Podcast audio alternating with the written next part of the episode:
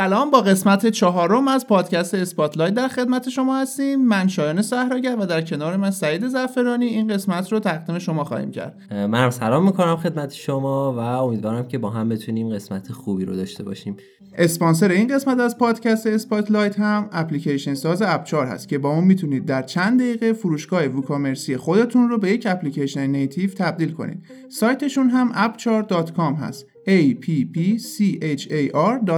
سر بزنید و اطلاعات بیشتر رو از اونجا دریافت کنید. خب شان توی این قسمت ما به سراغ مقاله یا همون فیچری رفتیم که سایت واشنگتن پست از بازیسازی ایران منتشر کرده یک گفتگو و در واقع مقاله هست که شامل گفتگو با چند تا از بازیسازهای شناخته شده ایرانی هست و درباره مشکلات این صنعت در ایران صحبت کرده که حالا با هم واردش میشیم و ما می‌خوایم کل این مقاله رو در این قسمت از پادکست در حقیقت مرور بکنیم و می‌خوایم نقل قول های بچه های بازی ساز که توی این مقاله وجود داشته رو هم با هم مرور کنیم و ببینیم که واشنگتن پست درباره بازیسازی در ایران و مشکلات بازیسازی در ایران چه نوشته. واشنگتن پست از روز سوم ژانویه که خبر به شهادت رسیدن قاسم سلیمانی در ایران به انتشار رسید میگه و اینکه چطور این خبر یک روز معمولی کاری در اصفهان رو برای مهدی بهرامی بازیساز شناخته شده ایرانی به یک روز پر از ترس و نگرانی تبدیل کرد.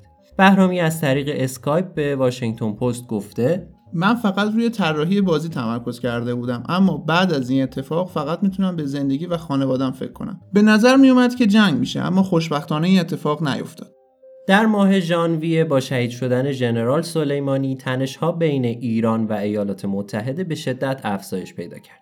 در روز 8 ژانویه ایران موشکهایی رو به سوی پایگاه نظامی عراق که در اون نیروهای آمریکایی مستقر بودن شلیک کرد. مدتی بعد ترامپ اعلام کرد که ایالات متحده تحریم‌های اقتصادی بیشتری رو علیه ایران اعمال می‌کنه. از اون زمان به بعد به نظر می‌رسه که همه چیز آروم شده اما به همون اندازه که بیشتر حادثه های تحریک آمیز اخیر بدون هیچ هشداری رخ داد ممکنه در آینده هم تشدید بشه و برای بهرامی و سازنده های بازی های ایرانی دیگه شرایط کنونی به اندازه کافی مشکل ساز هست. بهرامی در زمان زندگی تو ایران با موانع زیادی برای تجارت خودش مواجه بوده. در اواخر سال گذشته و بعد از اینکه اعتراضات گسترده‌ای در مورد افزایش قیمت سوخت صورت گرفت یک خاموشی اینترنتی شش روزه وجود داشت بهرامی در میان بسیاری از افراد دیگه هیچ راهی برای کار یا ارتباط آنلاین با دیگران نداشت. اون میگه اگر من می‌خواستم با کسی در اروپا ملاقات کنم یا اگر می‌خواستم در طول اون هفته یک بازی منتشر کنم نمی‌دونستم چجوری باید این کار رو می‌کردم. این چیزها تحت کنترل بهرامی نیستند و تاثیر بزرگی بر زندگی روزمره و کارهای تجاری اون دارن. در نتیجه تنش های ژئوپلیتیکی و تحریم های اعمال شده بر ایران هم او و هم صحنه توسعه بازی های ایران به طور مؤثر از سایر نقاط جهان جدا میشن.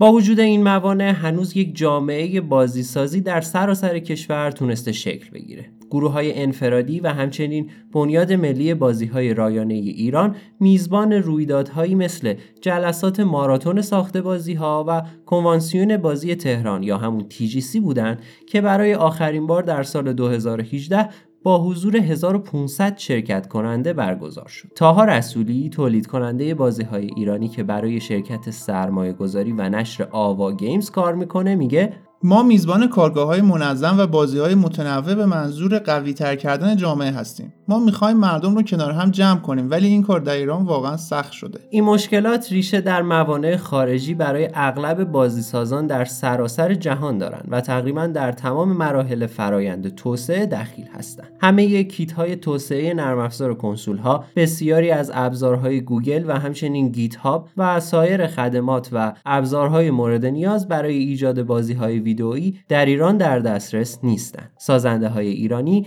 نمی‌تونن بازی های خودشون رو روی کنسول های کلیدی مثل نینتندو سویچ یا ایکس باکس وان آزمایش کنند. این مشکل در مورد PayPal و یوتیوب و وبسایت های دیگه که بازیسازها برای ارتقاء کارشون و درآمدزایی به اونها نیاز دارن هم صادقه. همچنین بازیسازهای ایرانی نمی‌تونن محصولات خودشون رو آزادانه در فروشگاه هایی مثل Steam و App Store برای فروش قرار بدن. و در مبحث توزیع بازی مجبور میشن تا هویت ملی خودشون رو مخفی کنن تا بتونن با شرکت های بین المللی همکاری کنن. رسولی در این رابطه هم گفته ما عملا از همه چیز جدا شدیم. من نمی‌تونم ابزاری پیدا کنم که آزادانه به اون دسترسی داشته باشم. این یا توسط دولت خودمون ممنوع شده یا به خاطر تحریم های بین المللی از دسترسمون خارج شده و به خاطر وضع سیاسی این روزها بدتر هم میشه. موانع ناشی از شرایط ژئوپلیتیکی کار توسعه بازی رو فوق العاده دشوار می‌کنه. اما توسعه دهنده های ایرانی اونها رو به بهترین وجه ممکن پشت سر گذاشتن.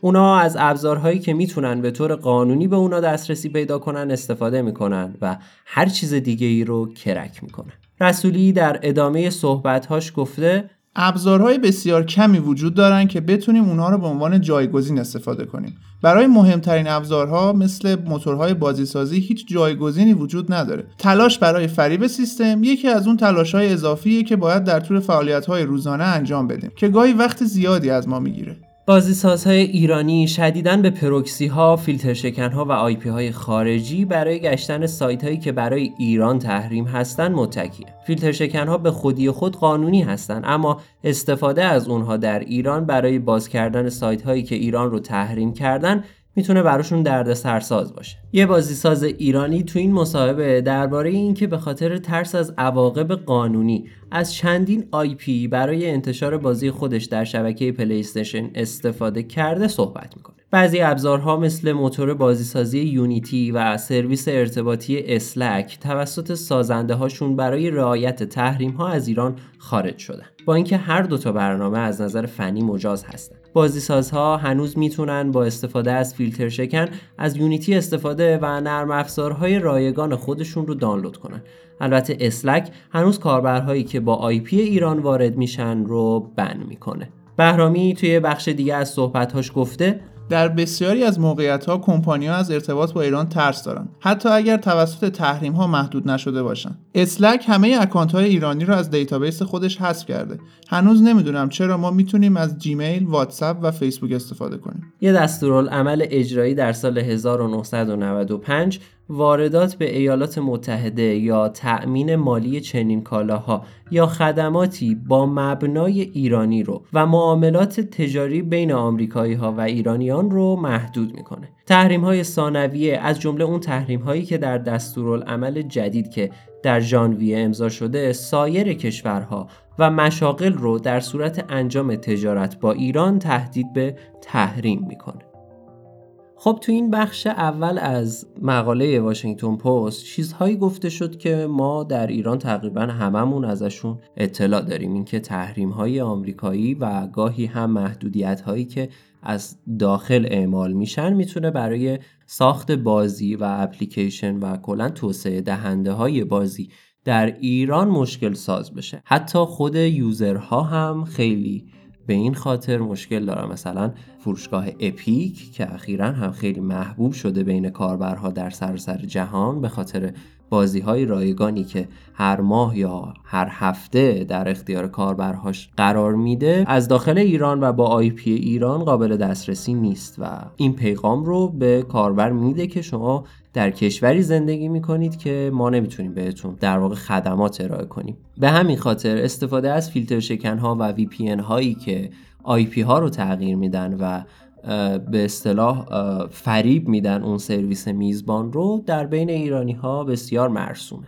اما اینکه این مرحله در واقع به مراحلی که یک بازی ساز در ایران باید برای ساخت بازیش طی اضافه شده یک مقداری به نظرم شرایط رو نامساعدتر از اون چیزی که قرار بوده باشه کرده. خب بریم ببینیم که در بخش بعدی این مقاله چه گفته شده.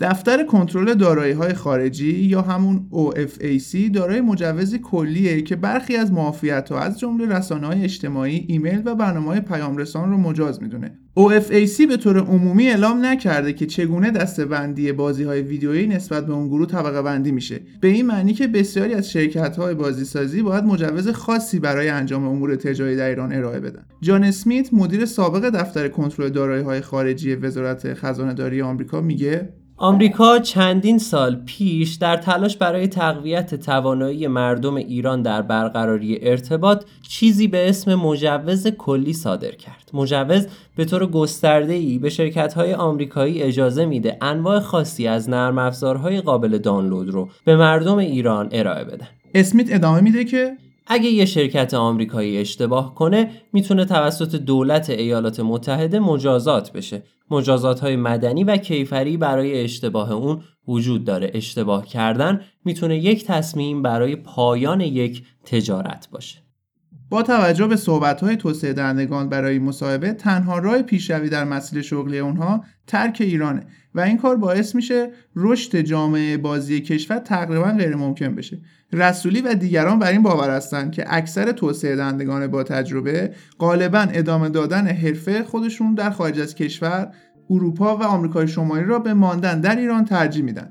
بهرامی که چند سال در هلند زندگی کرده و سپس به ایران برگشته میگه بیشتر دوستان دوران دبیرستانم اونا که به دانشگاه رفتن ایران رو ترک کردن. راستش یه مشکل بزرگ اینجا وجود داره. یاسمن فرازان یکی دیگه از بازیسازهای ایرانی از جمله کسانیه که ایران رو برای ادامه حرفه خودش ترک کرده و الان در آزمایشگاه بازی کلن در آلمان تحصیل می‌کنه. او پیرامون مشکلات خودش گفته من مطمئنا در ایران با خانوادم خوشحالتر هستم اما می‌خواستم ببینم که وقتی دسترسی به همه چیز قطع نشه توسعه بازی چطور جلو میره. من همیشه می‌دونستم که اگه موفق بشم ایران رو ترک می‌کنم.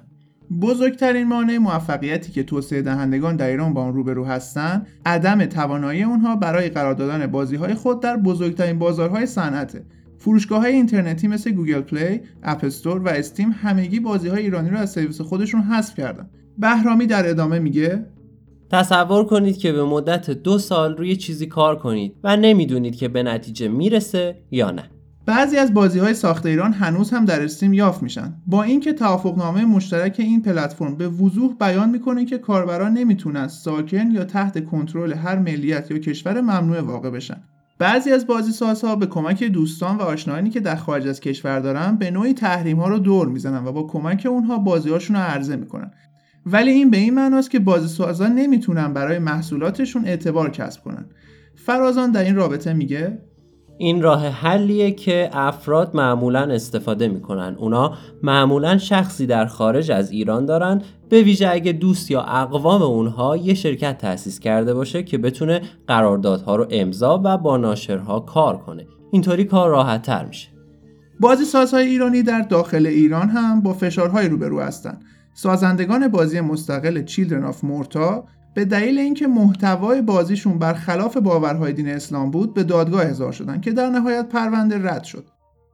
توسعه دهندگان بازی در ایران قادر به پیش بینی مشکلاتی که در توسعه بازیهایشان پیش خواهد آمد نیستند و نمی‌تونن بفهمند که در آینده چه موانعی رو باید از سر راهشون بردارن. با توجه به تنش‌های اخیر پیش آمده با آمریکا پیش بینی این مشکلات حتی سختتر هم می‌شود. فرازان در پایان میگه حالا همه چیز بدتر میشه. من خوشبین نیستم. با تحریم ها هیچ چیز تغییر نخواهد کرد مگر اینکه چیزی در دولت ها تغییر کنه. من فکر نمی کنم که چنین اتفاقی بیفته. فرازان، بهرامی، رسولی و دیگران این احساس را ابراز کردند که استرس و استراب ناشی از وقایع اخیر باعث شده که تمرکز روی کارهای روزانه هم سختتر باشه. بهرامی در این رابطه میگه؟ چطور می‌تونم با اتفاقهایی که در حال وقوع هستند تمرکز کنم؟ از نظر بهرامی نگرانی او برای بهبود اوضاع در آینده نیست بلکه امید به این است که انجام امور تجاری یا زندگی روزمره وی دشوارتر نشه. بهرامی در نهایت میگه من فکر می‌کنم شرایط می‌تونه بدتر بشه. حداقل در حال حاضر من می‌تونم به خرید برخی از مواد غذایی و رفتن به بیرون با خونوادم و تفریح بپردازم. شاید در آینده برق یا اینترنت نداشته باشیم. من می‌تونم ببینم که همه چیز بدتر میشه.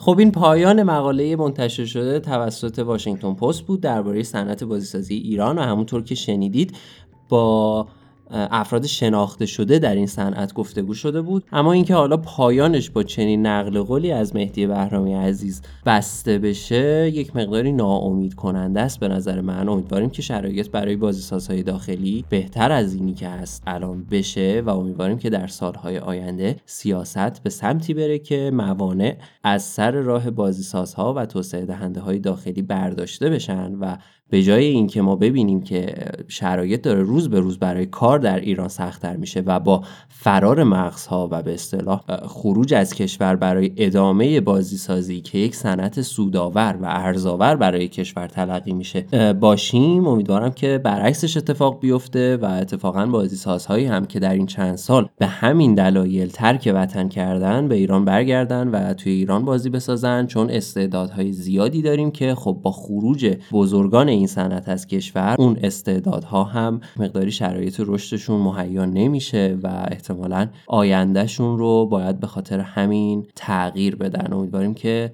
شرایط بهتر بشه و بتونیم بازیسازهای ایرانی رو در داخل ایران ببینیم و فعالیتشون بهتر بشه و بازی های خوب بسازن. خب این هم از قسمت چهارم پادکست Spotlight. امیدوارم که لذت برده باشید. من از شما خدافزی می‌کنم. سعید؟ بله پادکست Spotlight رو در شبکه های اجتماعی دنبال بکنید. همونطور که می‌دونید صفحه Spotlight در سایت Game News هم هر هفته با انتشار قسمت جدید update میشه. یه عذرخواهی هم می‌کنیم به خاطر اینکه یک هفته حضور نداشتیم و انتشار قسمت چهارم یک هفته به تعویق افتاد. امیدوارم که هفته بعدی بتونیم سر وقت و آماده خدمتتون باشیم.